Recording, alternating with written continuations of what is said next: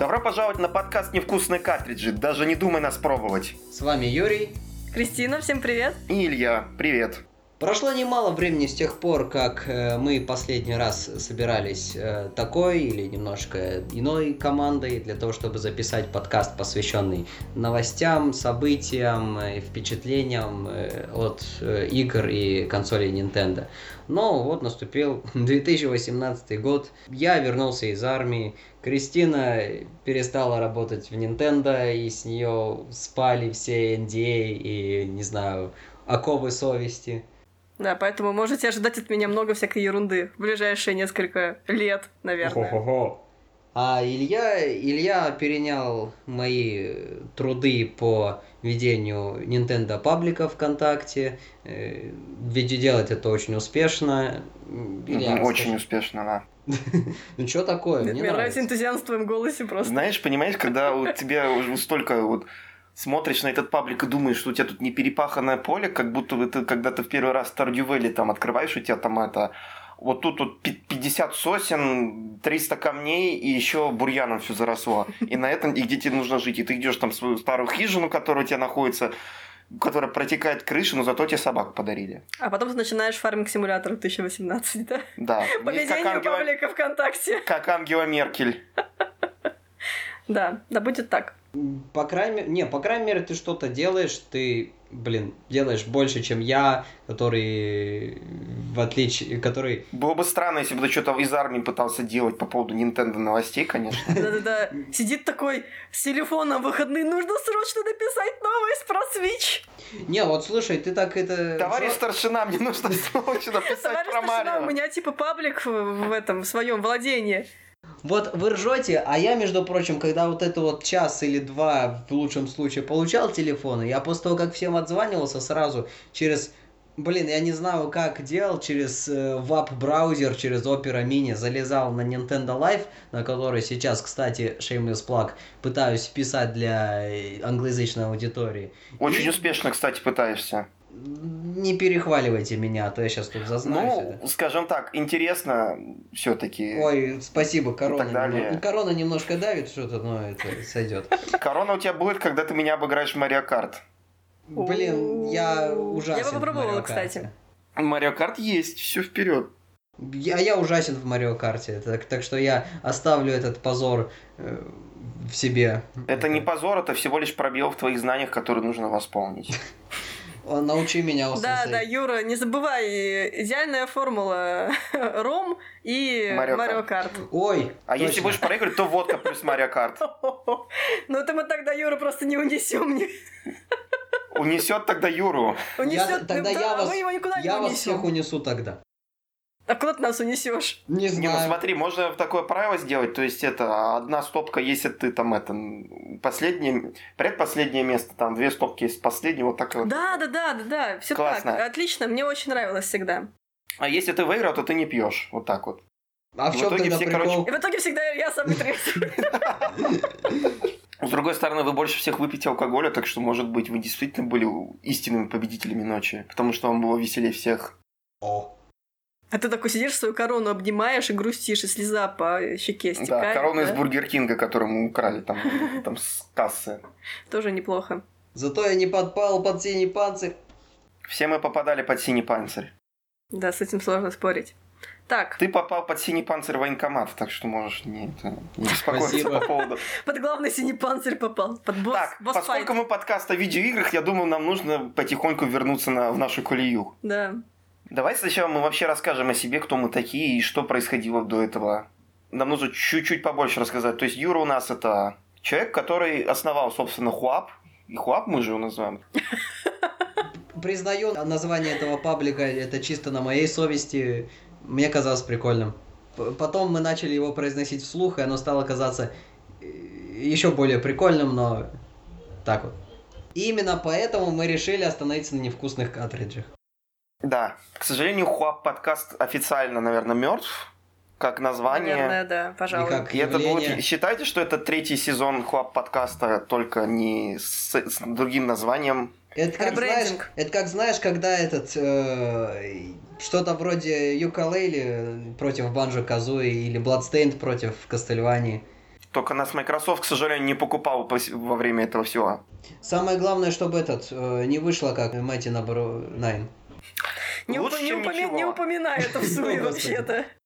Лучше, чем ничего, как говорится. Лучше, чем ничего. Потому что и так у нас нет нормальных подкастов на Nintendo-тематику в русскоязычном сообществе. Вот. Да, у нас все очень плохо с Nintendo-подкастами. Поэтому... Именно поэтому мы здесь собрались, решили как-то раскачать это болото, если так сказать. Да, болото, действительно. Сразу вспоминаю песню Somebody Once Told Me, но это ладно. О, господи. Начнем мы, пожалуй, наш выпуск... Нет. Пожалуй, зря. Но мы же не сказали о себе ничего. Да, ладно, какая вообще, кому надо, почитают. 3 голоса каких-то непонятных, ну и ладно. Ну и пожалуйста, и так сойдет. Знаете, наверное, этот подкаст выходит, кстати, на символическую такую дату, до 14 февраля. Это не только день одиноких ребят, которые не понимают, что они неправильно делали в этой жизни, но и первый... выпуск, но в этот день еще вышел самый первый подкаст. Это слишком хорошая дата, чтобы ее выпускать, и поэтому мы решили, что нужно все-таки сделать новый выпуск. Сделать правильный камбэк. Да.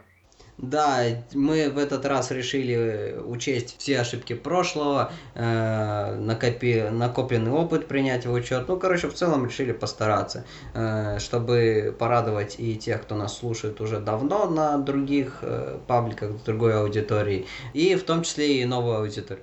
В общем, мы собрались все втроем, такой практически считайте старой нашей командой, за исключением, наверное, Адиля, который по техническим причинам не смог с нами встретиться, и поэтому мы решили, что придется без него. Да, привет, Адиль. Мы тебя очень любим. Привет. В этот раз в прошлом подкасте у нас был довольно-таки сумбурный тон, и мы, в принципе, просто общались, и у нас не было каких-то конкретных рубрик. В этот раз мы решили все изменить и делать, наверное, по более взрослому пути пойти и делать разделение на рубрики. Серьезный подкаст для серьезных дядек. Да, с названием «Невкусные картриджи», между прочим. Да. «Отвратительные мужики» тоже хорошее название. Отлично, но они там очень много матерятся, поэтому мы не такие. Да. Вы можете даже нас показывать вашим детям. Я проводил опросы, почему-то половина опрошенных не слышали о том, что хуап-подкаст вообще существовал на самом деле. Это нормально, потому что мы никогда его особенно не пиарили, так что... Ну ничего, эта ситуация изменится, дорогие слушатели, вы нас поняли? Потому что мы будем теперь активно все пиарить, и нам нужны будут деньги на рекламу и на прочую фигню. Ну... Мне кажется, что предыдущий подкаст он был таким очень уютным и домашним, и мы никогда особо не рассчитывали на то, что там будет очень много каких-то этих эффектов или какого-то просмотров и так далее, прослушиваний. А сейчас, возможно, мы пойдем в другую стезю, потому что, в принципе, Nintendo в России сейчас чувствует себя намного лучше, чем только когда мы писали предыдущий подкаст, ну, по-моему, и очень многие люди покупают Switch из-за мультиплатформы. В том числе для них хотелось бы тоже рассказать о том, что как бы Nintendo это уже очень издавне, так сказать, идет, и что действительно есть о чем поговорить. Ну и, конечно, расчет на новую аудиторию это все, конечно, хорошо, но мы бы не стали делать этот подкаст, если бы не хотели, в том числе чисто для себя лично, это как-то сформировать, восстановить такой уют, потому что нам вот та домашность нравилась, и хотелось бы еще раз все восстановить, пережить, тем более, что сейчас... обо всем этом как-то забылось. Поэтому хотелось бы такие чисто для нас приятные воспоминания еще это пережить. Ностальгия. Оу. Ностальгия по 2015 году. Да. Верните мне мой 2015. Нет, не надо. Не надо. Мне в 2018 хорошо. Это ты сам сказал. Лучше не бывает.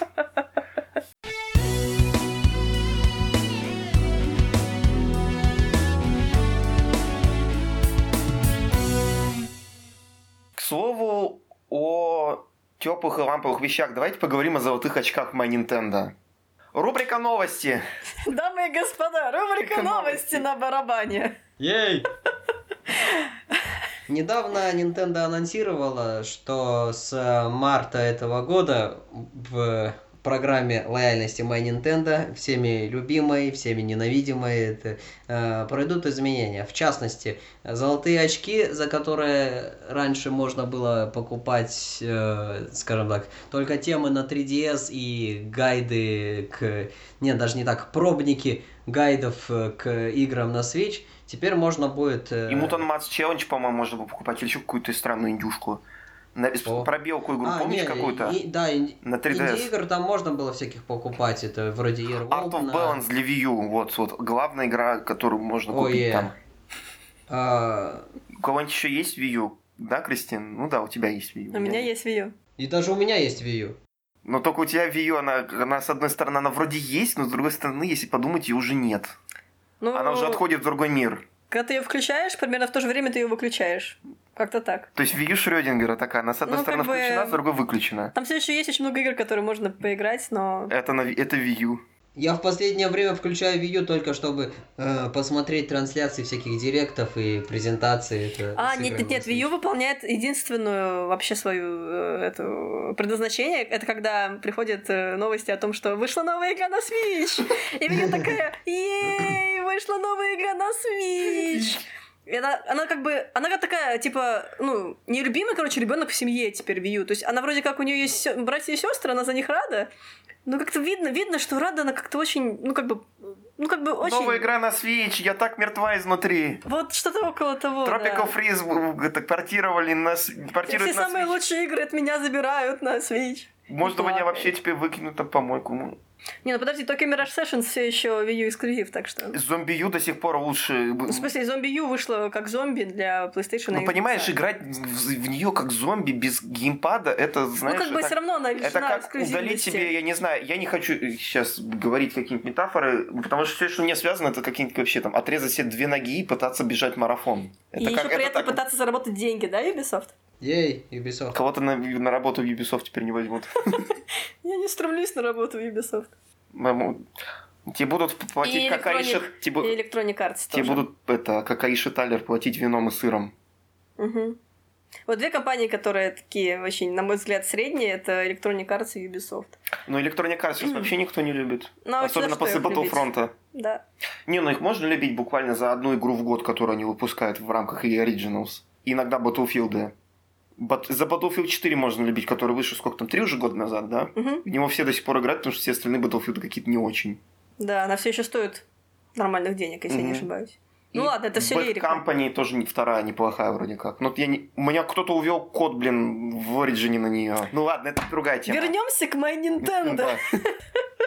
Так вот, теперь эти золотые монеты можно будет тратить вместе с вашими реальными деньгами по коэффициенту 1 монета 1 рубль. Соответственно, получать вы их также сможете за 5% со стоимости покупки в eShop и там за 1% со стоимости, если покупаете отдельно на картриджах.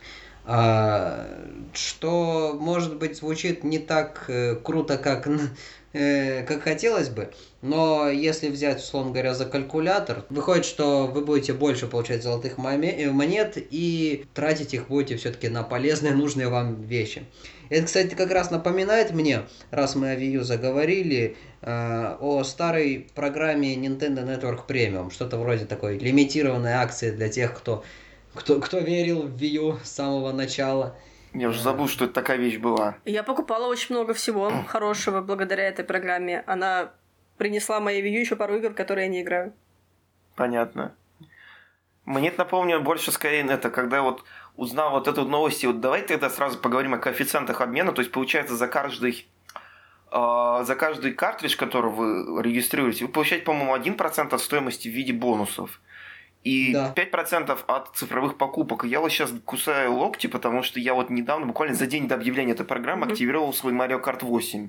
И что тебе дали за него? Что-то дали. Но я не помню. Можем проверить, конечно, я не знаю, как обычно на этом подкасте. Я где-то читала, что предостережение о том, что сейчас нельзя активировать свои... Ну, лучше не активировать свои вот эти картриджи и прочее. Я активировал как-то... Потому что ты получишь меньше, чем если бы ты активировал его в марте. Вот. Я бы активировал в марте, если бы я не думал, что надо бы активировать сейчас. Такой думаю, все равно же ничего не изменится, не можешь просто потом награду добавить. Нифига.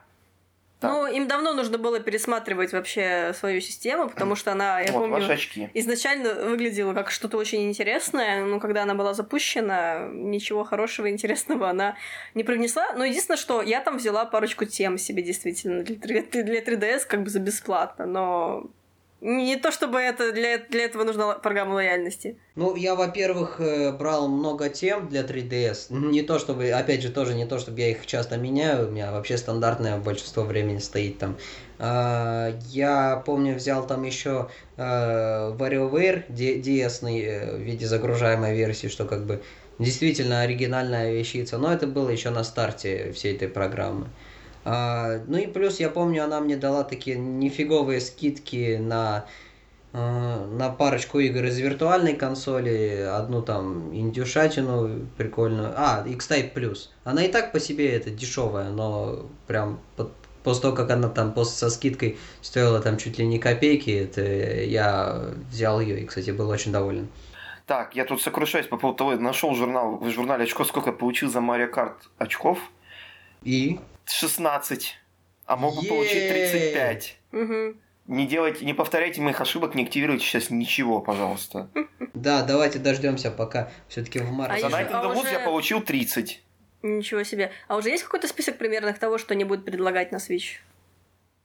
По-моему, они получается, что просто можно все, что хочешь, как бонусами оплачивать частично. Это то, что программа лояльности во всяких продуктовых магазинах. Да, они обещали, по-моему, еще какие-то награды для свитча конкретно. Может быть, там будет какие-нибудь вещи? Но пока что этого нет, и я до сих пор поражаюсь, почему этого нет. Я бы с удовольствием купил какую-нибудь индюшку за платиновые очки, потому что девать просто некуда. Я могу предположить, что... Это так получается, потому что My Nintendo — это программа лояльности для всего Nintendo, в том числе японского сегмента. А зная, как тяжело принимаются решения в штаб-квартире, я думаю, что к этому они шли очень долго.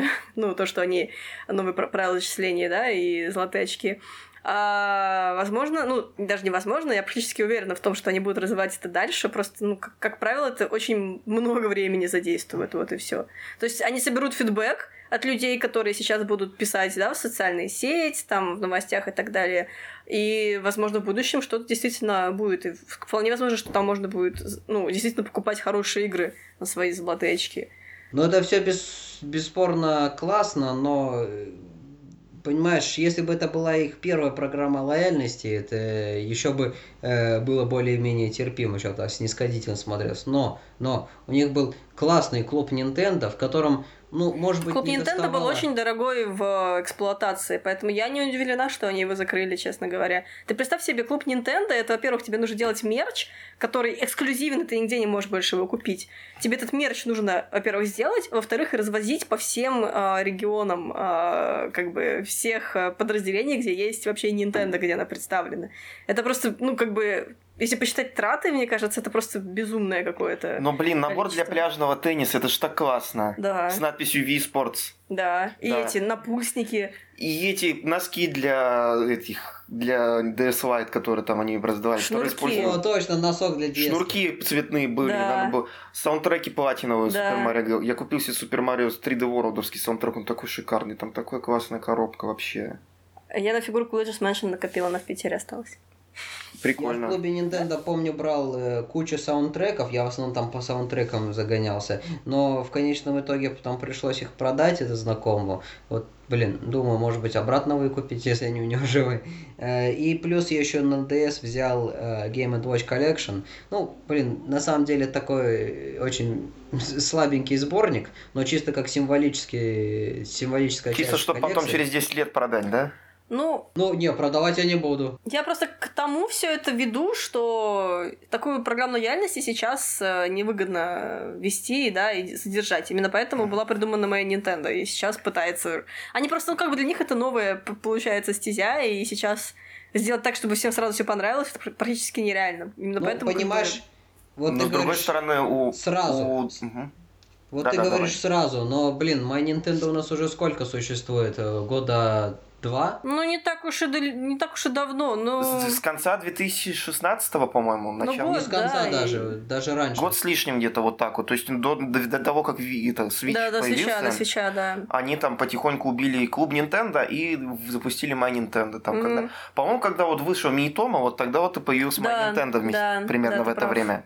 Потому что через Miitomo можно было покупать... Тебе давали очки Miitomo, и ты мог их тратить на всякие шмоты. Ну, я купил себе Windows Phone, поэтому Miitomo у меня не было. Ну, не, Miitomo. Но теперь у меня больше нет Windows Phone. Ну, как он есть, у меня просто лежит как этот. И я переехал на Android как барин. И все, теперь вы играешь в Animal Crossing? Нет. Я тоже не играю. Интересный факт о нашем подкасте. Двое человек из трех были достаточно глупы, чтобы вложиться в Windows Phone. Один из них даже дважды вложился в Windows Phone. Ты даже дважды? О, господи. Я сначала купил себе Windows Mobile 6 телефон от Samsung, потом я купил себе Samsung Galaxy Ace, который это единственный телефон, который я всей душой ненавидел, потому что это вообще был отвратительный телефон, он шел на Android 2.3, он такой был мелкий, уродливый. И у него там была внутренней памяти 256 мегабайт, и она постоянно была забита системой и 3 приложениями, которые там вообще вмещались в него. И он был тормозной, это, как вечная болезнь пьяная черепаха смартфонов. Я о нем не скучаю, на самом деле. Я бы с удовольствием просто взял бы и разбил под молотком. Ну, теперь я пользуюсь нормальным телефоном, так что я даже не скучаю по этим старым денькам. Вернемся к Nintendo. Да, вернемся к Nintendo. К слову, о вещах, которые разбили молотком, о которых мы будем скучать, наверное, нет. Miitomo уже, кстати, скоро будет это всего все. Все. Уже, по-моему, запретили уже покупать эти очки, и, по-моему, их потихоньку... По-моему, Miitomo уже на днях вот убьют, не? Ну, где-то в марте вроде бы. Я не знаю, я прекратила следить за Miitomo, наверное, полгода назад уже еще. Я, на самом деле, один раз заходил туда, вот буквально неделю-две назад, просто чтобы посмотреть, что там происходит, и в публичных вопросах там... Было какой-то там, я увидел вопрос, кого ты считаешь гением, и я зашел туда просто для того, чтобы увидеть ответы про Кодиму, да. О, господи. Там были ответы про Кодиму. Я даже не сомневаюсь.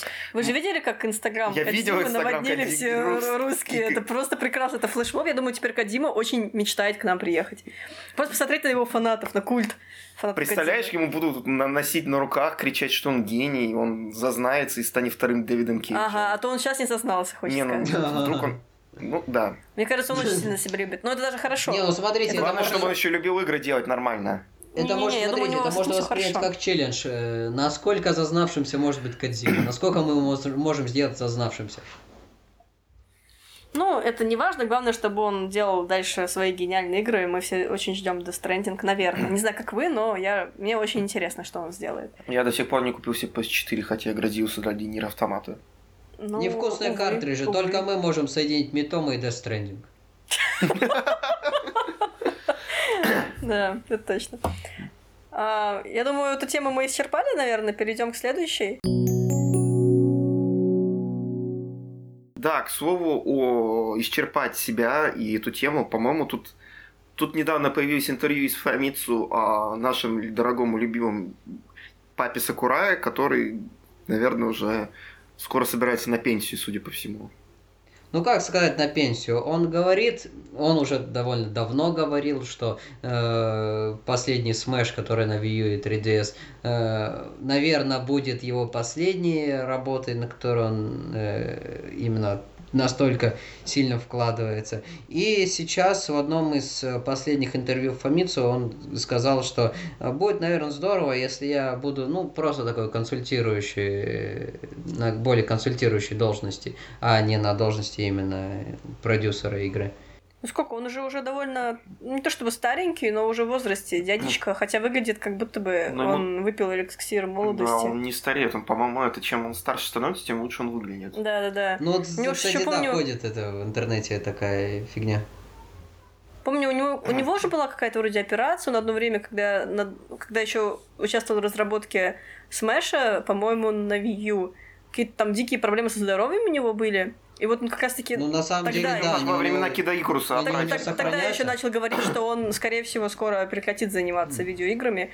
И, кстати, к слову, интересно, чем он занят сейчас, потому что, все еще мы не дождались новости о том, что будет Smash на Switch, когда же уже, потому что, камон, Ну, мне кажется, что... Все портировали уже, портируйте уже последнее, крапулечку последнюю. Да. Добавьте там несколько новых трофеев, и думаю, можно каких-нибудь новых персонажей, а-ля там Рекса и Папайру и Xenoblade добавить, например. Нет, ну, кстати, вот да, вот за счет персонажей я немножко боюсь.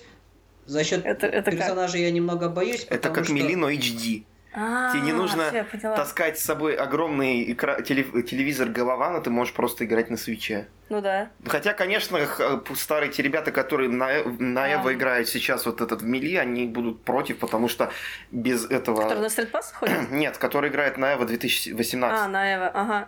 Вот до сих пор... Вот, она же спорченная дисциплина. Два смеша до сих пор являются главными дисциплинами на EVO. Угу. Marvel vs. Capcom Infinite не попало туда вообще, офигеть, блин, зато... А Dragon Ball попал? Попал Dragon Ball. Dragon Ball, Tekken. Давайте я сейчас поясню, наверное, пока мы тут это устроили, так называемый съезд с рельс. Давайте мы тогда все-таки потом поговорим о EVO. Давайте. И уже... Вернемся к Сакураю и к Смэшу, наверное. По поводу, кстати, потенциального там нового Смэша или там порта старого Смэша на Switch и новых персонажей. Вот, кстати, чего-чего хотелось бы как раз, чтобы не вливали силы в новые персонажи. Почему такое говорю? Потому что последний перс, который они добавили, Bayonetta, она, насколько вы помните, была довольно-таки поломанная в первоначальной своей ипостаси. Это, в очень таком приятном смысле можно было делать мега комбо, ну, фактически ей можно было побеждать всех. И вместо того, чтобы... Это уже было после того, как Сакурай сказал, типа, все, мы закончили, как говорится, 4-й смэш мы сделали до конца это. Судя по всему, то, что осталось от команды разработчиков, как-то очень наспех понерфило Байонетту настолько, что она... как-то бестолково немножко как персонаж было, как персонаж стало. То есть, будь бы это где-то в середине разработки, они бы перебалансировали весь ростер, ну, сделали такую более деликатную работу. А тут они просто, как говорится, то есть, убили персонажа. Ну, конечно, да, весело им до сих пор играть, но это можно было сделать поаккуратнее. Не, ну все равно... Но там сколько персонажей всего в новом Смэше? 50? Ну, это, кстати, вот и да. Когда новых персонажей... Вообще беспрецедентное количество. Это такое, знаешь, вот это уже масштабы, по-моему, Мугина просто-напросто. Я вот тоже хотел сказать. При этом каждый же из них, это, ну, почти каждый, это оригинальный, со своими атаками, со своими способностями. Даже, ну, понимаешь, да, насколько вот все ржут над той частью ростера, которая Fire Emblem посвящена. И там, понимаешь, все равно это, как это, мечники мечниками, но и там дофига разнообразия.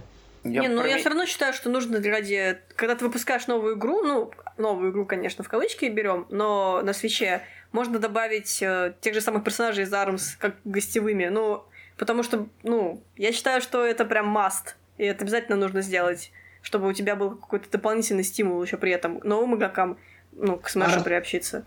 Армс не Армс, а вот то, что инклинги так вот в Смэш толком не попали. Да, или инклинги, да, пожалуй. Вообще. Или Реймона.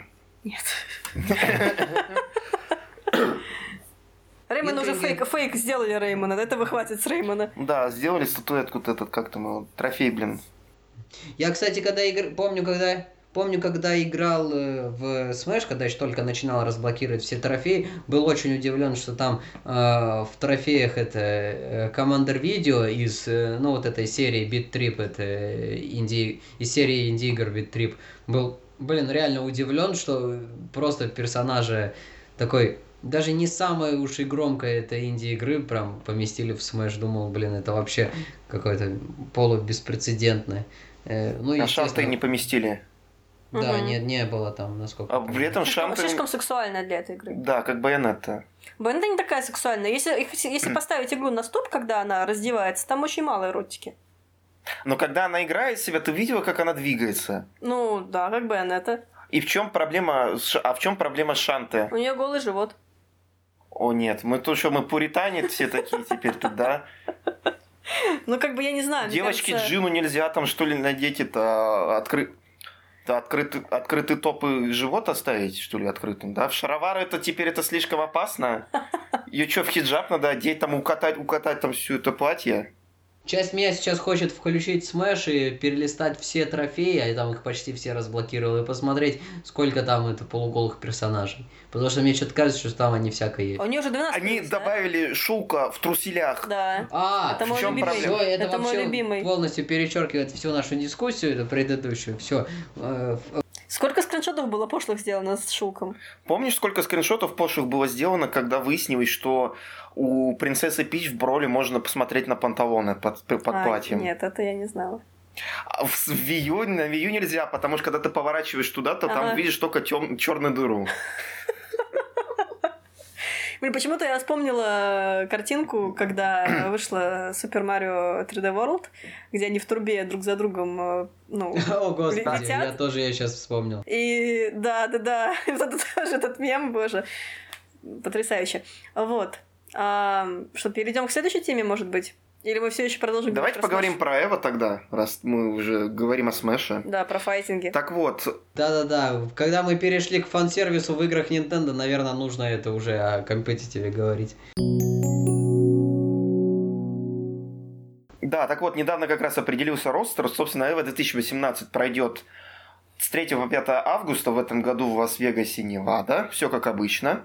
И вот список дисциплин будет вот таким вот. То есть, во-первых, будет, конечно, Street Fighter 5 Arcade Edition, Tekken 7, Guilty Gear, Xrd, Rev 2. В общем, очередная это ревизия, апдейт этого Guilty Gear, который продают за деньги. Ну как это? В Smash делают патчи, а Guilty Gear делают ревизионы, которые продают за full price, да. Injustice 2, хорошая игра. Все хорошие игры, на самом деле. Super Smash Bros. Melee, Super Smash Bros. For Wii U, Dragon Ball FighterZ и BlazBlue Cross Tag Battle. Да, то сколько у нас аниме? Раз, два, три. Ну, еще Injustice абсолютнейшее аниме. То есть, можно сказать, 4. Да, конечно. Черепашки-ниндзя — это мое любимое аниме. У нас получается это впервые, что на EVO вроде как вышло. Теперь у нас будет 3 дисциплины, с которой можно все 3 поиграть на Nintendo платформах. То есть, получается, этот... BlazBlue Cross Tag Battle, он будет на Switch'е. Я, кстати, чему я до сих пор это очень удивляюсь, и каждый раз, когда в своих Nintendo лентах вижу новости, это так поражаюсь, это что делает мультиплатформа в моей Nintendo ленте. Знаешь, я тебе еще больше скажу, Wolfenstein 2 скоро должен выйти на Switch, поэтому... Но это, слава богу, я умудрился все-таки усвоить, но вообще, в принципе... Я бы очень удивился, точнее, я бы не знаю, что бы со мной было, если бы я в армии, у меня бы не было никакого способа узнать Nintendo новости, я бы просто пришел бы и увидел это раздолье мультиплатформы. Раздолье мультиплатформы, оценки, да, там, бесконечные десятки у Зельды, там вот такой, что происходит, Nintendo подменили, что ли? Да, потом еще Марио. Потом еще Switch взял в руки такой, о нет, неужели консоль, которая хорошо собрана, ее удобно держать в руках? Хотя на самом деле Wii Pro контроллер тоже классный. И не глянцевая, самое главное. Наконец-то они... Не, ну давайте вспомним New Nintendo 3DS XL, которая тоже очень классная. Офигенная консоль на самом деле. Вот. Я просто предполагаю, что там новый дизайнер, который такой пришел, просто перевернул стол и сказал, ваши дизайны, особенно последние Wii U, это кошмар, давайте делать что-то красивое. Кто сказал вам, зачем вы делаете глянцевую портативную консоль? Ага, или экран с One Touch. Зачем вы делали геймпад из черного глянцевого пластика? Вы понимаете, что его будут трогать руками, а не щупальцами, как у вас? Это был 2011 год, 2011-2012. Всем было пофиг, все любили глянец. Премию ему, премию. Обсыпали его деньгами. И потом, наверное, знаешь, как это... кстати, мы вот так вот... Представляешь, вот Миямото приходит... Вот, опять так вот... Прости, представляешь, как приходит так Миямото на это... Анонсирует Super Mario Run на пресс-конференцию Apple и смотрит на то, какие Apple делают устройства, думает, черт подери, что мы делаем? Мне стыдно стоять рядом с ними. И такой там это к Тиму Куб, какой Тим, слушай, тебе нужно это... Тим, у меня есть подработка для тебя, да? Нет, это Тим, слушай, это... Можешь взять меня к себе, пожалуйста. А, ну или так. А я потом представляю, он такой приезжает обратно в штаб-квартиру Nintendo, и он такие представляет, типа, мы наконец-то сделали новый дизайн NX, и показывают что-то такое глянцевое, пузатое, из зеленого пластика. И написано внизу Fisher Price. And Knuckles. Да. Не, ну, кстати, мы вот так все немножко злимся на эти, на старые дизайны Nintendo, но мне визуально очень нравилось, как выглядела первая Nintendo 3DS. Да, она царапучая, она неудобная, у меня вот до сих пор вот как-то... Я только вспоминаю, как у меня руки болели, когда я ее держал это. На картинках и даже вживую она прям вот вообще космос. Особенно черный космос. В каждой из расцветок, и в бирюзовый, и в черный. На самом деле, я как посмотрел, вот я купил сразу себе, у меня беленькая, она до сих пор неплохо выглядит, даже с собой там в рюкзаке. И я ее, я купил ей руль для Mario Kart 7 сразу, потому что у него огромные шифты с LR.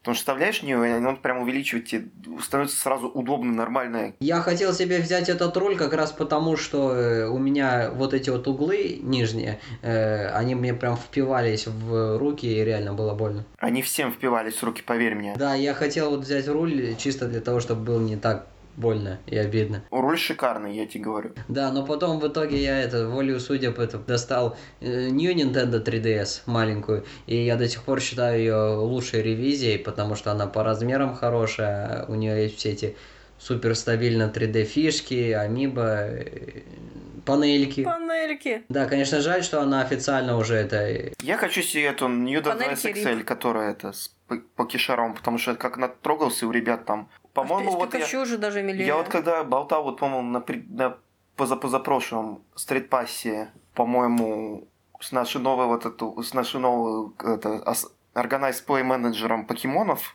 Саней?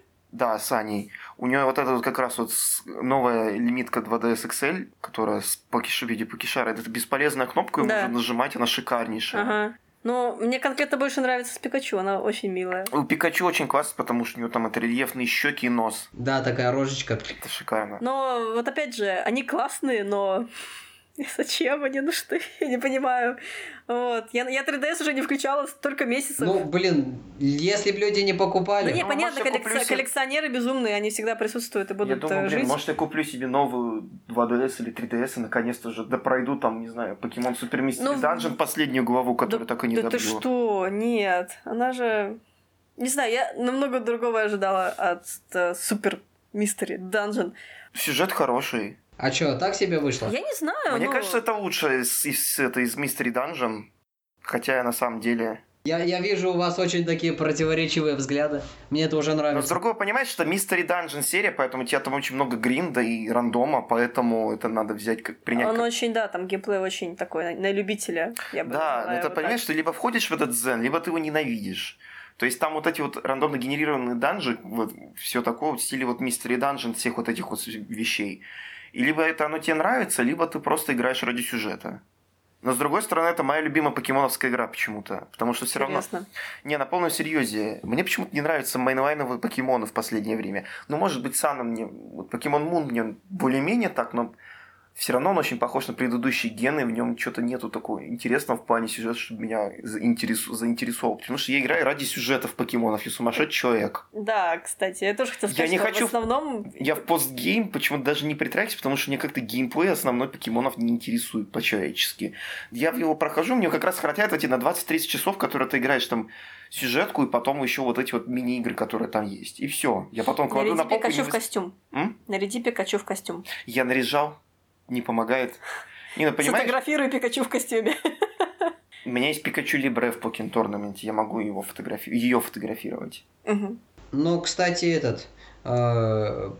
скажу такую еретическую, наверное, мысль. Мне тоже что-то никогда именно мейнлайновые не нравились. Ты не один такой, я тебе скажу. Я бы с удовольствием поиграл бы что-нибудь, знаете, что-то вроде Pokemon Go, только без геолокации и там всяких... То есть без геймплея. Скоро же будет игра от тех же чуваков, только про Хогвартс и про Гарри Поттера в VR.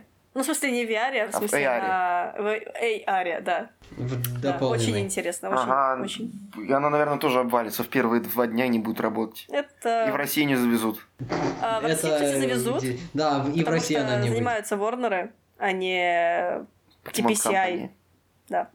А с Warner'ами... У Warner'а все хорошо. Вот я до сих пор поражаюсь. Вот вроде не было... Вот смотри, видно, что у Niantic при работе с какими-то третьими лицами нет каких-то возражений. Это, пожалуйста, везде, где угодно запускай игру. У TPCI тоже конкретно к России ничего такого не было. Опять же, ККЕ это локализовано. Игры все нормально выходят. Но что-то Pokemon Go... ККЕ больше не локализует, насколько мне известно. ККЕ все, да. Да. Они теперь только на английском выходят у нас. Да.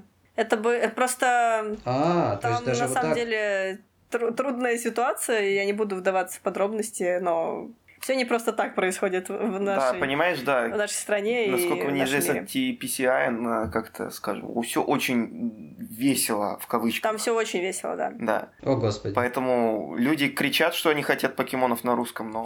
На самом деле у TPCI, если уж мы решили об этом говорить, и о их творчестве много... The Pokemon Company International, для тех, кто не понял. Да, TPCI, это The Pokemon Company International, это компания, которая занимается всеми вещами, связанными... Ну, в общем, это вот этот joint venture между Creatures Inc., Game Freak'ом и Nintendo, собственно. Да-да-да. Вот. Как бы покемонами владеют три разных компании, вот как Илья сейчас только что перечислил их. Все и никто. Вот, и сейчас, мне кажется, TPCI сами немножко запутались в том, что они делают, потому что много фанатов, в принципе, недовольны. Ну, если посмотреть, это Pokemon Sun Moon, потом Pokemon Ultra Sun, Ultra Moon, что, в принципе, ок, да. Который был через неделю уже на распродаже, там, за полцены. Ну, а-ля, да, то есть они, в принципе, там не то чтобы сильно переделали. Я до сих пор, опять же, не верю, что эта фигня случилась. Те, кто купил на full прайсе Ultra Sun, Ultra Moon, тоже не верят в это. Это точно, да. Представляешь, это была обида. Это была обида для всех тех, которые, хардкорных фанатов, которые на запуске были. Да. Наверное, поэтому запуск не провели большой, как для Сана Муна.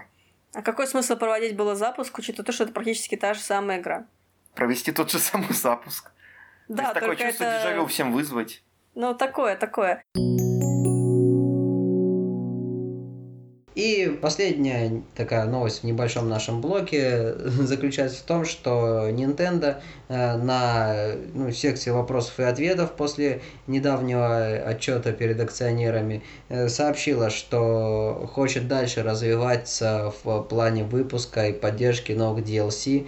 То есть им понравилось, как положительно люди отреагировали на DLC для Зельды последней, но они говорят, что будут дальше пробовать в этом направлении. DLC это было бы прикольно, если бы было как у Ведьмака 3, когда у тебя прям большие вот эти вот большой контент интересный, который можно играть как чуть ли как дополнение раньше называлось, которое на отдельных дисках было. Например, если мы говорим о консолях какого там 5-6 поколения, которого вот так уж и... То есть сама игра и дополнение вот такое вот большое. Или как вот Civilization, например, вот когда шоу... Да, Civilization прям уже большое дополнение. Или к Казакам, помнишь, когда там можно было как отдельную игру ее просто купить? Вот то же самое вот и у Ведьмака вот была. Ну да, дополнение это больше такое чисто ПКшное, причем чисто для ПКшных жанров это типа, мол, классических РПГ или стратегий. Или неплохие, например, у Bethesda были дополнения к Fallout, по-моему. К Нью-Вегасу и 3-му, я помню. Там очень много, по-моему, их было. Ой, к 4-му у них такое шляпное дополнение выходили, насколько я помню. Если дополнение будут настолько классные, как вот, например, вот мы видели недавно от CD Projekt Red. Кстати, вот по поводу таких больших дополнений, я вспомнил такую реакцию многих на, собственно, DLC для Zelda Breath of the Wild, именно на последнюю, вторую сюжетную часть. Потому что многие ожидали именно такого, как у Ведьмака 3, масштабного дополнения. Там некоторые думают, что целые новые регионы там откроются или старые раскроются в полной красе. А вышло, не сказать, чтобы плохое, вообще не скажу. Но вот я, допустим, только вот недавно, после 100 часов, насколько помню, этот добрался до финального босса. Начал сразу же, даже не добираясь это, проходить «Балладу о войнах», DLC это. И я понял, что она была создана, знаешь, чисто для того, чтобы вернуть уже вот застоявшихся игроков в игру. Вот если его проходить просто так, сразу после основной сюжетной линии, то в итоге кажется, что она просто затягивает, монотонно. Мне кажется, становится. На то и был расчет, что когда вышла игра на Switch на старте, все те, кто ее купили, они ее сразу же практически залпом прошли, и это дополнение, оно как раз-таки, наверное, для них было сделано в первую очередь, а не для тех, кто залпом проходит как бы начало игры, ну, сюжетную часть основную, и потом еще в дополнение окунаются. Ну, то есть, это вполне логичное решение для, конкретно для этой игры. Почему бы и нет? Ну, я, в принципе, понимаю, что решение вот именно в данной ситуации толковое, но как бы Зельда это такой вечно зеленый тайтл, поэтому чем дальше будет от момента выхода игры, тем больше вот этот вот недостаток будет откликаться. Ну, это да, но я думаю, тут важнее было именно удержать людей, которые купили Switch на старте, а там игр-то особо не было, как бы. Ну, на старте, да, и, как говорится, сейчас, как говорится, ну, грех не жаловаться. Грех жаловаться. Ну, все-таки Зельда сама по себе, она уже такая огромная, поэтому как-то DLC еще к этому, это не все еще по-своему. Не, ну все может быть круче, чем мотоцикл. Серьезно. Два мотоцикла. Не, ну смотрите, можно было к примеру, на юге же эта деревня есть, в которой особо толком ничего не происходит, это она опционально чисто, в ней там 3,5 квеста, можно было вокруг нее что-то завязать. Или можно было вообще там новое поселение какое-то. Которое требует твоей помощи. Не, ну может быть в будущем они что-то еще сделают, как бы... Куда мы знаем? Не, ну они, кстати, Аунума говорил, что вот конкретно с Breath of the Wild они закончили, типа все. Пора делать новую Зельду. Majora's Mask там для Breath of the Wild такой своеобразный. Было бы прикольно, если бы они сделали что-то на этом движке, что-нибудь такое неординарное, что не вписывается вот в такие традиции вот чуть ли не юбисофтовского открытого мира, который, конечно, сделан был идеально, но что-нибудь такое, не знаю, то, что они обычно... резервируют такую вот сумасшедшую идею для спин-оффов, которые они обычно оставляют, и инкорпорировать это вот на движок, которого... Ну, блин, это, конечно, спекулировать можно на эту тему бесконечно, это что они могут для Зельды. Но я, кстати, все-таки планирую вернуться к вопросу DLC. Вот если так подумать, вот очень хорошая DLC, даже, наверное, самая лучшая, чуть ли не единственная, вот прям вот всеми любимая, это было DLC к Mario Kart 8 оригинальному на Wii U. Вот там, понимаешь, вот реально добавлять целых 4 новых кубка, и персонажи еще, и машины, и все это за... Ну, по большому счету, копейки. Вот только ненормальный батл-режим добавили только на другой платформе. Угу. Я, кстати, вот очень надеюсь, что к Super Mario Odyssey тоже выйдут различные DLC. Как раз вот недавно разработчики говорили, что, в принципе, открыты к этой идее. Ну и сейчас как раз вот в феврале готовится уже обновление с новыми костюмами и вот этим вот... миром с Луиджи, в котором нормально реализованное онлайн соединение между игроками, потому что когда я узнал, что весь онлайн в Super Mario Odyssey ограничивается таблицей рекордов, то есть что даже меньше, чем у Super Mario 3D World, если так подумать, был не то чтобы разочарован, но хотелось большего, а вот сейчас вот как раз вот все получается. С другой стороны, больше было весело смотреть на таблицу, когда у тебя был этот ревью-код только для прессы, и ты смотришь по спискам лидерборда, там все знакомые имена и ники, которые там из журналистов, и такой думаешь, так, я все-таки лучше, чем вот этот гад, прыгаю на... Это я прыгаю на скакалке лучше, чем, не знаю, там, журналист из Еврогеймера, все.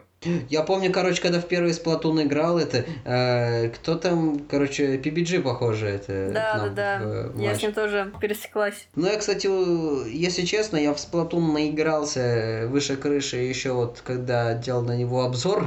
Я достаточно мало играл уже в финальную версию, и из всего того, что я не купил на Switch, а не купила я еще много. У меня Splatoon 2, несмотря на то, что он, судя по всему, вообще великолепный, мне очень хочется оценить ту же локализацию его.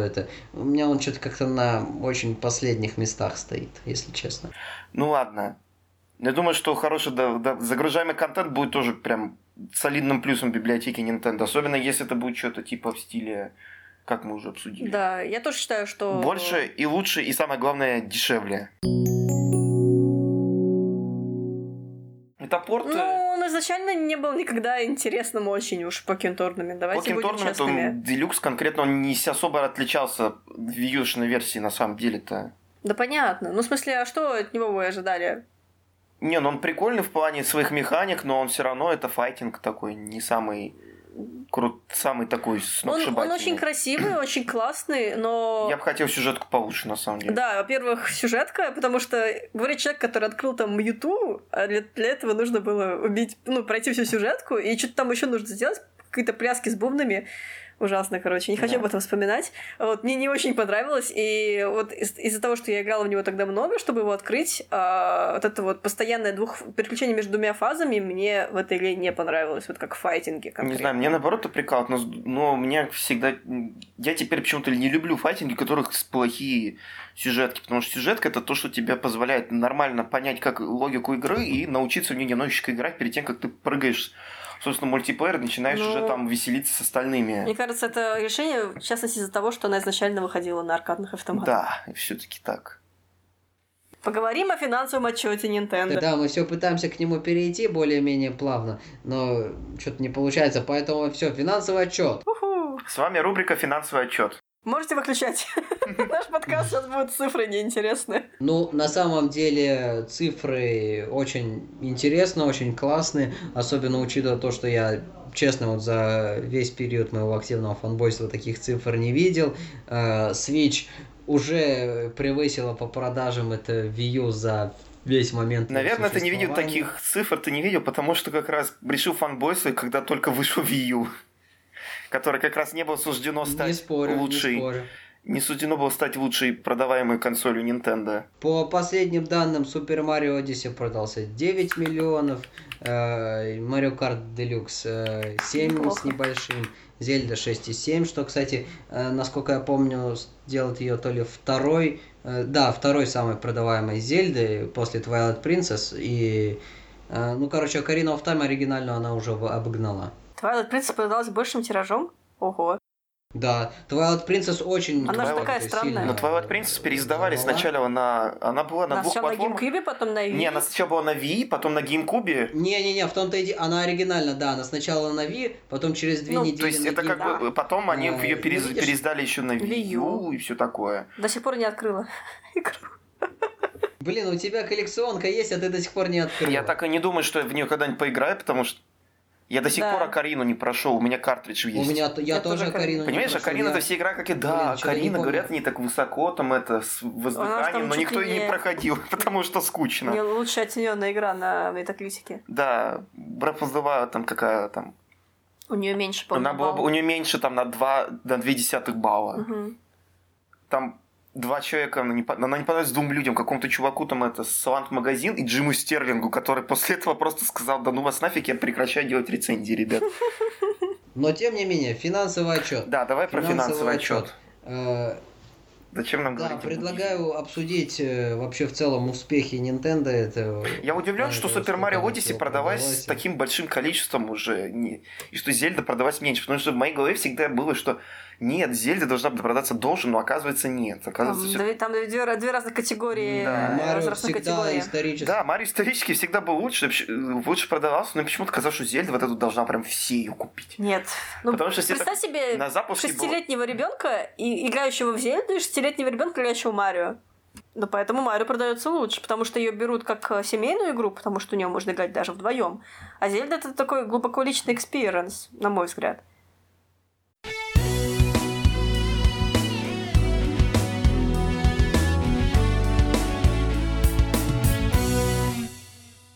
Более глобальных вещей, переходим к несколько личным понятиям. И, к слову, о личном, мы все как 20 с чем-то летние люди, у которых не все идеально в жизни, очень рекомендуем вам поиграть в Night in the Woods, которая как раз недавно вышла на Switch. И сейчас каждый из нас поделится впечатлениями и постарается при этом не испортить, не проспойлерить историю, потому что это одна из тех игр, которую всяко все бы критиковали за то, что типа фу, там симулятор ходьбы и прочее, если бы она не была такая классная в истории, в арте и в музыке и во всем.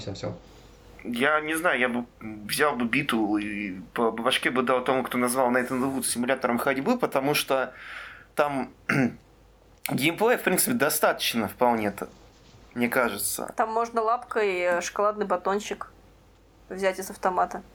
Там можно лапкой еще мячик покидать. Да, мячик кидать. Да. Ну, на самом деле, кстати... Так, там можно кидать спойлеру, впасть спойлеру. О, господи. Как мы сейчас... На самом деле, эта игра в каком-то смысле скорее... жизни. Квест? Ну, типа... Ну, так, адвенчура, можно сказать, да. Ну, адвенчура, где ты ходишь... С элементами 2D-платформера, вот такая вот вещь. Да, но прежде всего эту игру нужно воспринимать как историю, на мой взгляд. Как бы... Для кого-то как автобиография. В общем, как, грубо говоря, как будто ты читаешь какую-то книжку, но при этом ты принимаешь в ней непосредственное участие, потому что ты переживаешь заодно все, что переживает твой главный герой. Кстати, о ней. Это кошечка по имени Мэй, которая вылетела из университета, вернулась к себе в родной город и пытается понять, что же ей делать дальше. Абсолютно ничего не напоминает. Ну, я думаю, что каждый, возможно, найдет в этой игре, в этом персонаже что-то о себе. И в первую очередь, да, в первую очередь это глубоко личностная история, и в каком-то смысле она такая немножечко трагически пессимистичная, я не знаю, но, по крайней мере, это были мои ощущения, когда я в нее играла. Вот. Ну, у меня были такое... Я бы сказал, что у меня было что-то... Ну, в конечном итоге это было все равно очень такое приятно позитивное впечатление, но, конечно, некоторые моменты в игре, особенно в начале, когда ты понимаешь, что, как говорится, что-то очень сильно не так, особенно когда начинаешь залезать, как говорится, в места, которые, в которые тебя история не ведет за ручку, это... Ты начинаешь понимать, что что-то не так. Тебе становится интересно, но как это, что-то все-таки блокирует. Иногда это сама игра, ну, стандартными там всякими способами. Иногда ты просто сам, может быть, боишься. Ну и, конечно, ближе к концу тоже очень такой аттракцион был прям чувств. Ну, знаешь, вот с другой стороны, у Night in the Woods еще мне иногда вызывает такие теплые... воспоминания по поводу дома, хотя, конечно, это немного странно звучит, особенно когда ты вспоминаешь... кстати, я тоже заметил... Тот факт, что ты смотришь на этот вот весь...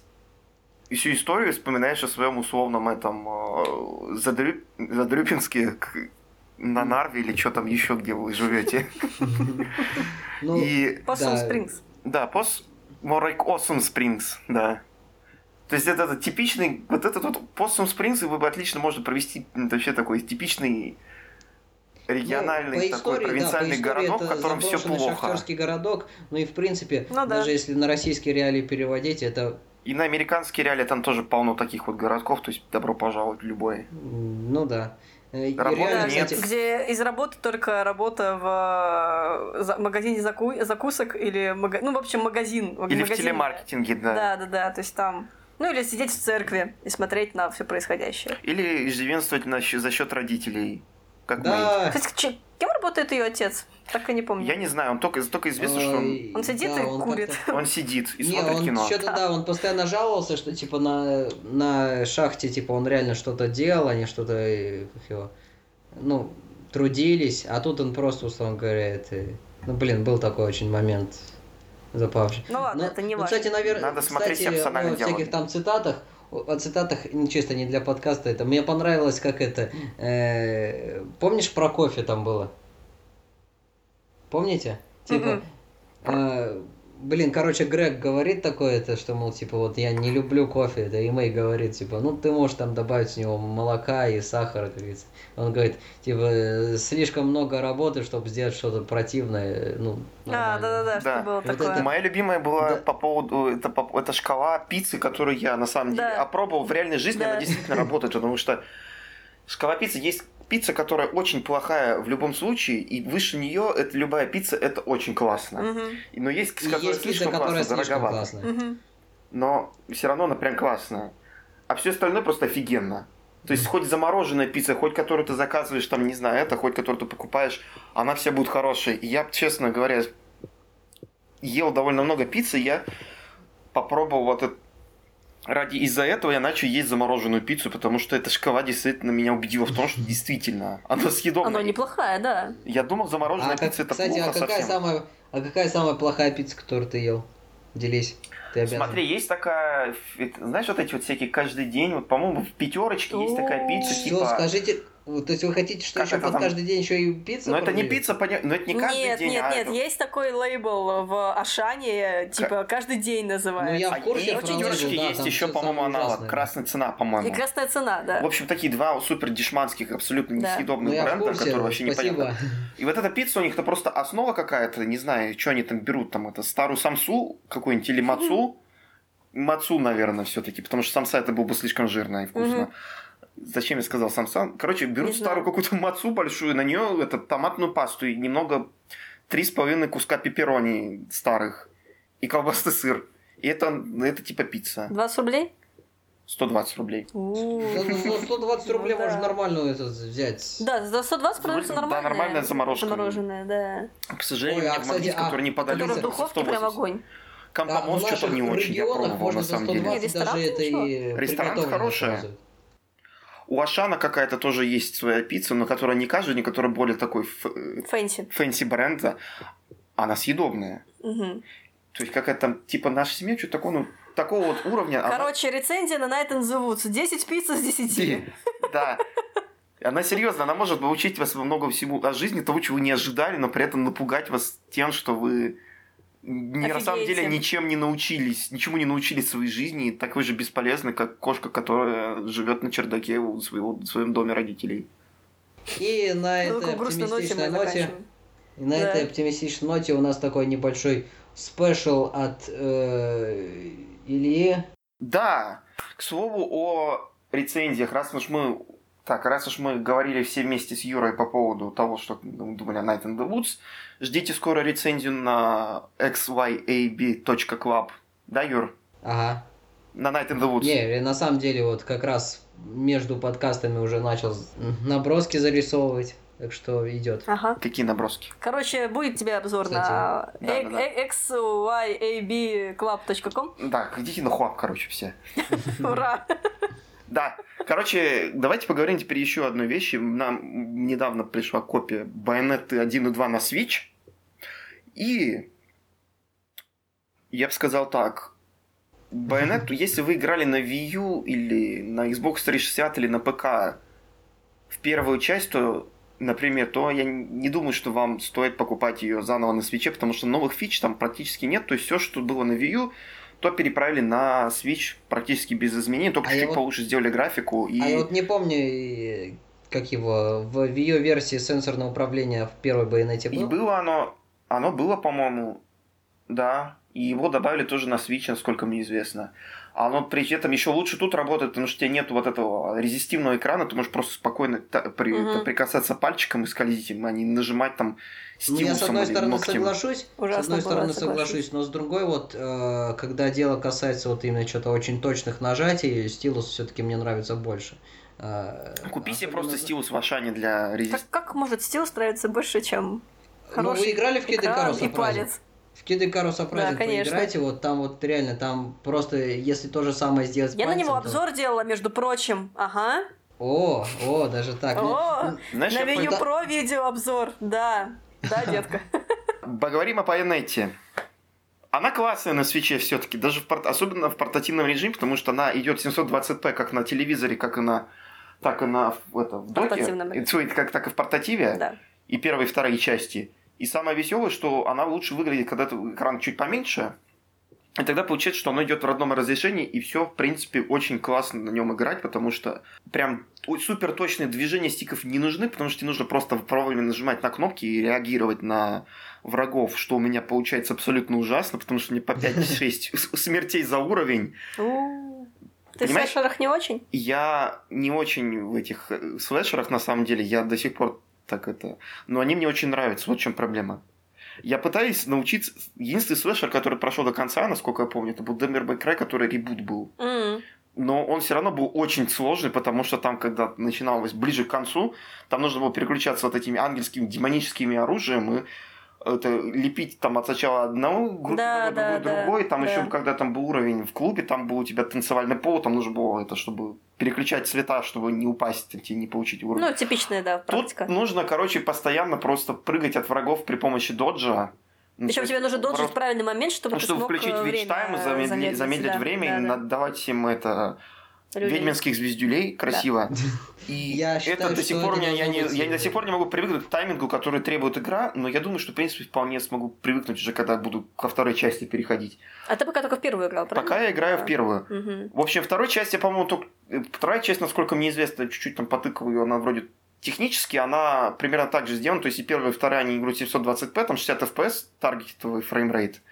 Но проседания все равно остались во второй части, несмотря на все улучшения железа свитча, потому что есть такие, скажем, места, в которых как на Wii U были проседоны, так и на свитче остались, но на свитче не менее заметно, потому что они не настолько... Кстати, все-таки этот, насколько я смотрел последний анализ от Digital Foundry... Digital Foundry, да, они вот как раз... Они сначала поиграли в Switch-версию, думали, блин, что-то походу все точно так же, как и на Wii U. Потом вернулись к Wii U версии и поняли, что они немножко забыли, что на Wii U было похуже. То есть, может быть, не так разительно, но все-таки хуже. Так что... На Wii U чуть-чуть похуже в плане графики и да. То есть, Bayonetta, лучшая версия Bayonetta 2 на Switch. Что, если честно, меня до сих пор каждый раз это немножко впечатляет, что версии Wii U игр на Switch, на консоли, которая по факту представляет собой просто, планшет с охлаждением активным лучше, чем на большой тяжелой стационарной консоли. Что как бы скорее... Ой, ну камон, не такая уж Wii U большая стационарная, но она лёгкая. Если там размер, то, по-моему, это все-таки просто потому, что у неё половина, да, половина консоли это привод, камон, Юр, но... это вообще, мне кажется, странно удивляться этому. Я технически я все понимаю. Технически я все понимаю, но просто такое очень, может быть, детское такое впечатление. На iPad'е уже давным-давно крутые графонистые игры, ну вы чё, вообще, в каком году вы живете, ребята? Да, блин, в 2013-м. Да ты не понимаешь немножко, но все равно это как бы даже не в плюс Switch'у, и тоже типа, вау, Switch какой мощный. Не без этого, но только очень слабо. Не надо, он там мощный, между прочим. Я имею в виду про то, что Wii U, она в целом какая-то... То есть я всем сердцем люблю Wii U, но, понимаешь, вот эта мешанина из геймпадов, блоков, все такое громоздкое, тяжелое, неуклюже. Да, Юр, я с тобой не спорю. Я тебе Мы не просто... говорим об этом. Да, я не говорю об этом, да. Я просто говорю, что в 2К18 это... я не могу просто удивляться, ого, ничего себе. Я не удивляюсь, я считаю, что это клево, да, но не более того. Да ты вообще скептик. Ого! Да. Юра, сейчас ты видел эти устройства от GPD? Там ты можешь сейчас играть на ПК-игры, на портативочки маленькой. Ты можешь Fallout 3 запускать на ноутбуке, который размером, не знаю, с книжечку маленькую. Кстати, если честно, GPD мне более-менее импонирует, но игровые ноутбуки, я не знаю, я никогда не понимал этот подкласс железа. Игровые ноутбуки — это для тех, у кого нет места под стационарный комп, то есть для 2,5 людей. Я хотя бы в будущем планирую себе какой-нибудь... Alienware, да? Alienware это деловский. Есть еще деловские, кстати, которые не Alienware. Которые по 100 тысяч одна машина стоит. У Dell есть, по-моему, за 60-80 более-менее неплохой Inspiron геймерский. Я думаю, но он весит 2,5 кило, так что какая разница? Я не то, что буду часто его носить. Он будет у меня как рабочее место, потому что, без компьютера в нашей жизни никак очевидно. А хочется, я думаю, чтобы ты можешь ограничиться Инспироном просто каким-нибудь, потому что Alienware они совсем уже топовые. Окей. Есть еще Lenovo Legion, по-моему. Сейчас еще HP очень сильно свой игровой HP не хочу, потому что HP у них качество сборки. Ой, HP никому не рекомендую, если честно, что-то они так себе. У Asus, по-моему, Republic of Gamers хорошая. Да, ничего там. Но HP они зато недорогие. Они в последнее время взялись как-то за вот этот игровой бренд, начали его везде толкать, и в целом что-то даже годное получается. Но Omen у них вроде бы неплохой. Pavilion Gaming, или как они называются, Pavilion Power, нет, просто нет. Ноутбуки начального класса это вообще просто, не знаю, их надо на помойку выбрасывать. Опять автопик? Да. Блин, я уже... Что нужно выбрасывать на помойку? Я понимаю, как я это редактировать буду. Мне нравятся твои переходы. К слову о том, что нужно выбрасывать на помойку. Мне кажется, если вы хотите играть Хотя, о чем я говорю? Давайте так. Версия для PlayStation 3 Bayonetta, вот тот, что нужно выбросить на помойку. Потому что если вы играли на PlayStation 3 в Bayonetta, то вы должны переиграть в нее заново на Switch. Потому что на PS3 игра была абсолютно отвратительная, она тормозная была. Насколько я помню, даже Камия лично там 30 извинялся. FPS было местами, это ужасно. Понимаешь, насколько, это для такого жанра это страшно. Камия лично извинялся за PS3 версию, да? Камия там просто, не знаю, чуть ли там не рыдал. Блокт. PS3 версия Bayonetta блокт. Вообще, если вам хочется прям самую крутую версию первой Bayonetta, то берите на ПК. Там можно вставить 4К 60 FPS, и оно пойдет даже на кофеварке при желании. И наверняка хотите... Потом все равно придется покупать Bayonetta 2 на Switch, потому что... Поэтому купите Bayonetta сразу 2, просто. Bayonetta 2 лучше, чем Bayonetta 1. 500 миллионов раз это отвечаю, короче, вот. Никто не сомневается. Какова вероятность того, что... Для ПК-версии Bayonetta 1 уже есть 3000 нюд-модов. И зачем они нужны, если Bayonetta и так сама там уже нюд? Ну, может быть, кому-то еще больше хочется. Так что вот еще один пункт в вашу... Ру 34 есть такой сайтик. Я думаю, есть какой-нибудь мод, да, который взламывает Bayonetta, так что она там голая бегает. Но, блин, ребят... Мы же, мы же с вами не такие. Да, поэтому... Нам достаточно того, что уже показано. Да, это эстетик, это класс. Это эстетика, да. Поэтому локализуйте это Female Empowerment. Да, кстати, какие шансы того, что Bayonetta 3 локализуют? Давайте, ваши ставки. 0. Ну что, в смысле? Нас на русский запретят вообще, потому что не про ведьм. Ну и, конечно, на русский. Вообще не православно, это про ведьмы, что они раздеваются... И в волосах бегают. Фу. Байонетту, если вы хотите прям максимальный графон, то играйте на ПК. На Switch версии 1 и 2 очень классные. Но, конечно же, 2 вы можете достать только из других платформ, где нужно достать Байонетту 2, это только Wii U. Поэтому, я думаю, если вы не играли еще, то все-таки идите за... Когда она выйдет вот в середине февраля, идите за ней в магазин, если вы до сих пор не играли, потом сделайте себе одолжение. Пожалуйста. Офигенная дилогия, которая скоро станет трилогией. Пожалуйста, познакомьтесь обязательно, если вы еще не ознакомились на других платформах. А если вы такой же идиот, как я, который купил Bayonetta 1 и 2 на старте и поиграл в первую 4 часа и с тех пор так и не открывал их? Я вот таки добью, наверное, сейчас поскорее обе части, чтобы было у меня что-то к эмбарго. Я прошла первую часть полностью, она мне не понравилась, можно меня убивать. Я буду даже... Вторая тебе понравилась, да? Вторая мне понравилась намного больше, чем первая, да. Ну, ничего страшного. Мне не нравится Devil May Cry 3. Ну и ладно. Потому что он какой-то уже древний по сравнению со всеми... Я все равно считаю, что перезапуск лишний Devil May Cry, который стал... Мне он понравился, но... Нет, он хороший. Я к тому, что не стоит перезапускать игру, которая уже очень большая бэкграунд-история, которая не закончена. Делать перезапуск для западных фанатов — это неправильно. Но это ладно. Это все фигня. Это я к тому, что... сделали больше уровней в Devil May Cry 4, а то там играешь в одно и то же, блин. Зато там Данте. Ну и что? Вот. Данте был в 3 других играх. Ну хорошо, он был не такой клевенький, как 4. Мы можем забыть про Devil May Cry 2, потому что о ней нельзя говорить. В общем, Bayonetta скоро, надеемся, будет. Bayonetta скоро выходит на Nintendo Switch. Bayonetta тоже скоро выходит на Nintendo Switch. Не играли, обязательно поиграйте. Да, поиграйте. Она очень красивая, она очень необычная. Если вы любите слэшеры, то точно зайдет. Особенно если вы любите Камию из Platinum Games. Обязательно играть. А что там есть внутренние ачивки? Я не знаю, их оставили? Надеюсь, нет? Внутренние ачивки, там, по-моему, в смысле эти статуэтки, которые тебе дают. Во второй части были. И, по-моему, они все оставили.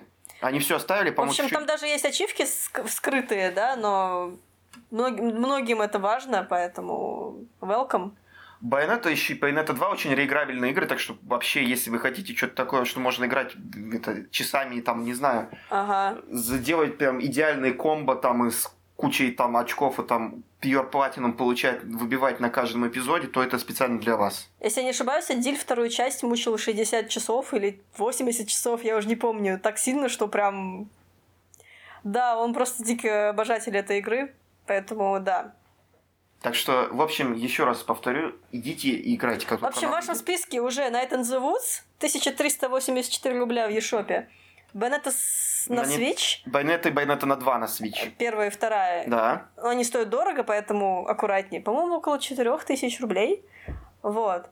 Наверное, стоит поговорить, оторваться немного от Nintendo консолей и поговорить от Monster Hunter World. Наверное, точно так же подумали в Capcom, что нужно оторваться немного на Nintendo консолях. Да. И как мы знаем, это им обернулось там это просто суперудачно, потому что это самая продаваемая игра серии Monster Hunter за всю историю. Да, уже 6 миллионов копий продано. Уже 6 миллионов копий, это на Западе она просто взорвалась. Как неожиданно. И при этом она очень неплохо показалась и на японском рынке, продавшись, по-моему, около 1,5 миллионным тиражом на рынке японских стационарных консолей, что тоже вау, потому что, очевидно, там стационарные консоли не так себя хорошо чувствуют, как у нас. Ну и плюс игра как бы затачивалась все-таки под Запад, под западную аудиторию. Нет, ну смотри, Monster Hunter это всегда было про Японию. Это скорее как бы удивительно, что на Западе ее стали покупать, потому что она все еще такая же сложная, как и была раньше, только чуть-чуть менее.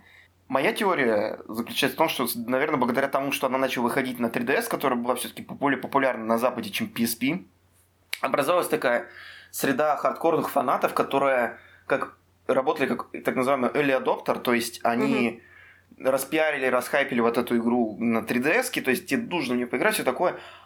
Но как только вот она появилась на PS4, на консоли, которую играет намного больше количество норми на Западе, чем на 3DS-ке, которая все-таки многими там воспринимается как покемон-машина и так далее. И в нее убрали кучу всяких вот проблем, которые из первой части и все такое. Из первых частей, в смысле, это предыдущих частей, да. Предыдущих портативных частей и так далее. Сделали бесшовные вот эти вот большие уровни, и там улучшили производительность, там делали чуть более понятной, и дали, самое главное, добавили туда графение, и то есть формула превратили ее в конфетку. Проста. Больше графония, меньше замороченности. И самое главное, у тебя должна быть армия фанатов, которые будут кричать «быстро играть, это лучшая игра», да, и все. Да, потому что я на работе единственный человек, который просто всех достал уже, по-моему, этой темой. Да, я постоянно говорю о Monster Hunter, и когда мне кидают картинку в стиле, что ты уже задолбалась Monster Hunter, я понимаю, что я делаю все правильно. И то, что мы, фанаты Monster Hunter, должны держаться, конечно, вместе, и всем остальным тоже навязывать Monster Hunter, потому что это круто! Вот. Я помню. Кстати, хотелось бы немножко какую интересную тему затронуть о Monster Hunter. Как говорится, моя любимая всегда тема переводы игр на русский язык. Как говорится, хорошие, плохие, неоднозначные. Monster Hunter World стала первой игрой в серии, которую перевели на русский. И да ты что, ее еще перевели на русский? Да. Офигеть. Офигеть. Я думаю, там дофигиша же всего, прям классно. На самом деле, человек, который уже там 20 часов провел, я могу сказать, что перевод хороший. Сложно будет привыкнуть людям, которые до этого играли много Monster Hunter и привыкли ко всем традиционным как бы, названиям для предметов и кусочкам монстров и так далее. Здесь будет, конечно, первое время непривычно. Но, опять же, адаптироваться к этому можно. И вам даже в какой-то момент вы начнете получать удовольствие от того, что вы играете Monster Hunter на русском языке. Не, ну все равно это твой родной язык, и тебе приятно играть в игры на твоем родном языке. А если Зельда намного лучше звучит на русском, чем на английском. Да, если как бы эти игры переведены на русский, то я вообще... Я вот, например, не понимаю вот этих вот диких фанатов, которые такие, ой, все равно буду играть на английском, блин. Ради тебя сделана такая большая работа, чтобы ты смог поиграть в эту игру на родном языке.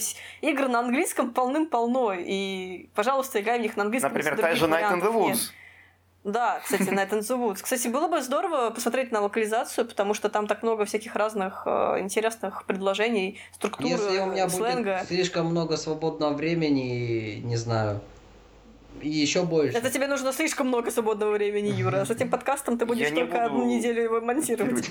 Я надеюсь, что нет. Ну, кстати, Night in the Woods, насколько я помню, по описанию в eShop, она даже на европейские языки не переведена, она только на английском. Так ну, что вот. Денег не хватило. Нет, ну это понятное дело. Ну, хотя...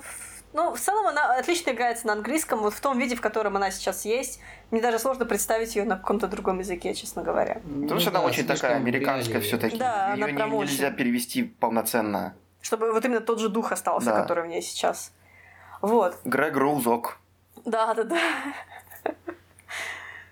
Так вот, возвращаясь к Monster Hunter, на самом деле это самая наверное, для новичков лучший вариант, если вы еще не играли в Monster Hunter никогда, у вас есть PlayStation 4 или Xbox One, осенью она выйдет на ПК, кстати, что тоже немаловажно. Вот, если вас не пугает то, что она сложная, все еще она во многих вещах стала легче, но все еще там это гринделка, это большая гринделка, это мы будем честны с вами, там все, чем вы занимаетесь, это вы убиваете монстров и делаете из них новую шапку, или новый меч, или новый там лук, а потом снова их убиваете, и снова делаете новую шапку, и так далее. В этом весь геймплей состоит. Но это кооперативная, это социальная гринделка. Это вы делаете это с друзьями.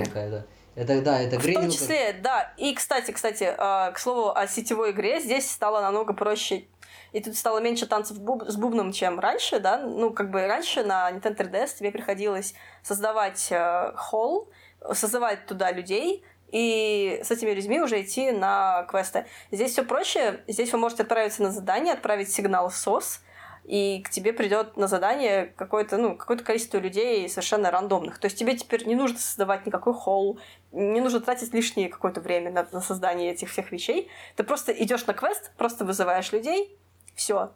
Они получили свои части монстров, ты получил свои части монстров. Ну и, конечно, можете играть с друзьями. Самое главное, ты играешь на нормальном DualShock 4. Да, ты играешь на нормальном DualShock 4, где два нормальных стика, хорошие кнопки. А не вот эта вот раскладка, которую ты там указательным пальцем там отыграешь. Да. Господи. Верхним стиком и крестовину большим пальцем двигаешь камеру. Да, мы тоже вчера играли, обсуждали это, что помните, как это было ужасно, когда ты, чтобы повернуть камеру, тебе нужно две кнопки зажать, еще на сенсор, на экране что-то повернуть, просто что. Вот, потом, когда выпустили New, там... И Circle Pad Pro когда появился. Ну да, в том числе. Я вот только вот недавно обсуждали, говорили про New Nintendo 3DS, но вот до сих пор не могу привыкнуть к ее вот этому вот правой вот этой вот трекпоинт. Ну все равно это фигня, ну вот честно, вот после того, как ты поиграешь нормально, вот я сейчас играю больше на PlayStation, чем раньше, и, блин, два стика, это же офигенно, два хороших стика. То, что мы видели на 3DS, это, конечно, это короче, вариант, да, я понимаю. Я поэтому не могу больше на 3DS играть, потому что на Switch'е два хороших стика. Да. На всех остальных консолях два хороших стика. Зачем мне нужна 3DS, если без этого? Да, согласен. Для того, чтобы не играть в такие игры, которые были сделаны совершенно под другие консоли, которые изначально были на PS2 вообще. Но, с другой стороны, я вот что-то очень, не знаю, может быть, мне обидно, то, что Metroid Samus Returns, она на 3DS. Потому что я в нее с удовольствием. Почему? Но она же изначально была именно под нее. И плюс это экспериментальный, если я не ошибаюсь, более-менее проект. Ну, блин, это первый человеческий Metroid, блин, за очень долгое время. И я сейчас... Не, просто суть в том, что я сейчас особо 3DS-ку даже не включаю. Она у меня вот сейчас перед глазами лежит разряженная. Вместе с разряженным геймпадом от Wii U, и все мое игровое время небольшое. Там кладбище консоли от Nintendo, у Юры там. Я помню, мы сейчас решили поиграть, пока ждали тебя с Кристиной, в Wii U, и она такая достает Wii U Pro контроллер и говорит: ой, он у меня разряжен, и у меня глаза вылазят на лоб, и говорю: Кристина, как ты могла разгрядить, как можно разгрядить Pro контроллер от Wii U? Да. Я, когда вернулся через год с армии, у меня Pro-контроллер был... Он на один кубик держался, но он был заряжен. Я очень поразился. Я помню, я у кого-то, когда жил с соседом по общежитию, у него был ГБА СП, и он его не трогал 3 года, наверное. И я такой: о, у тебя ГБА есть? Ну да. У него там Final Fantasy Tactics Advance лежало. Я такой врубаю, до сих пор заряженный ГБА. Офигеть. Офигенно. Да, сейчас, блин, у меня телефон еле доживает до первой половины, до конца первой половины. Ну, у меня iPhone вообще зиму не может пережить, ему просто плохо. Я просто прячу свой телефон в нагрудный карман ближе к себе, потому что он замерзает. И... У меня с пауэрбанком случилось, у меня быстрой зарядки теперь нет через пауэрбанк, блин. Да? Раньше он заряжал по 1,5 часа, теперь он заряжает за 3. Мне что-то случилось, произошло. Он замерз, наверное, просто-напросто. Ну, техника очень тяжело переживает эту зиму. Когда ты ходишь, -11, там, -12 с рюкзаком, там, с пауэрбанком и проводами, то явно ничего хорошего не будет. Особенно если этот металлический пауэрбанк, который вообще не держит никак тепло. Ну да. То есть под нашу зиму техника наша, к сожалению, не приживается. Которая дизайнится в Купертино, Калифорнии.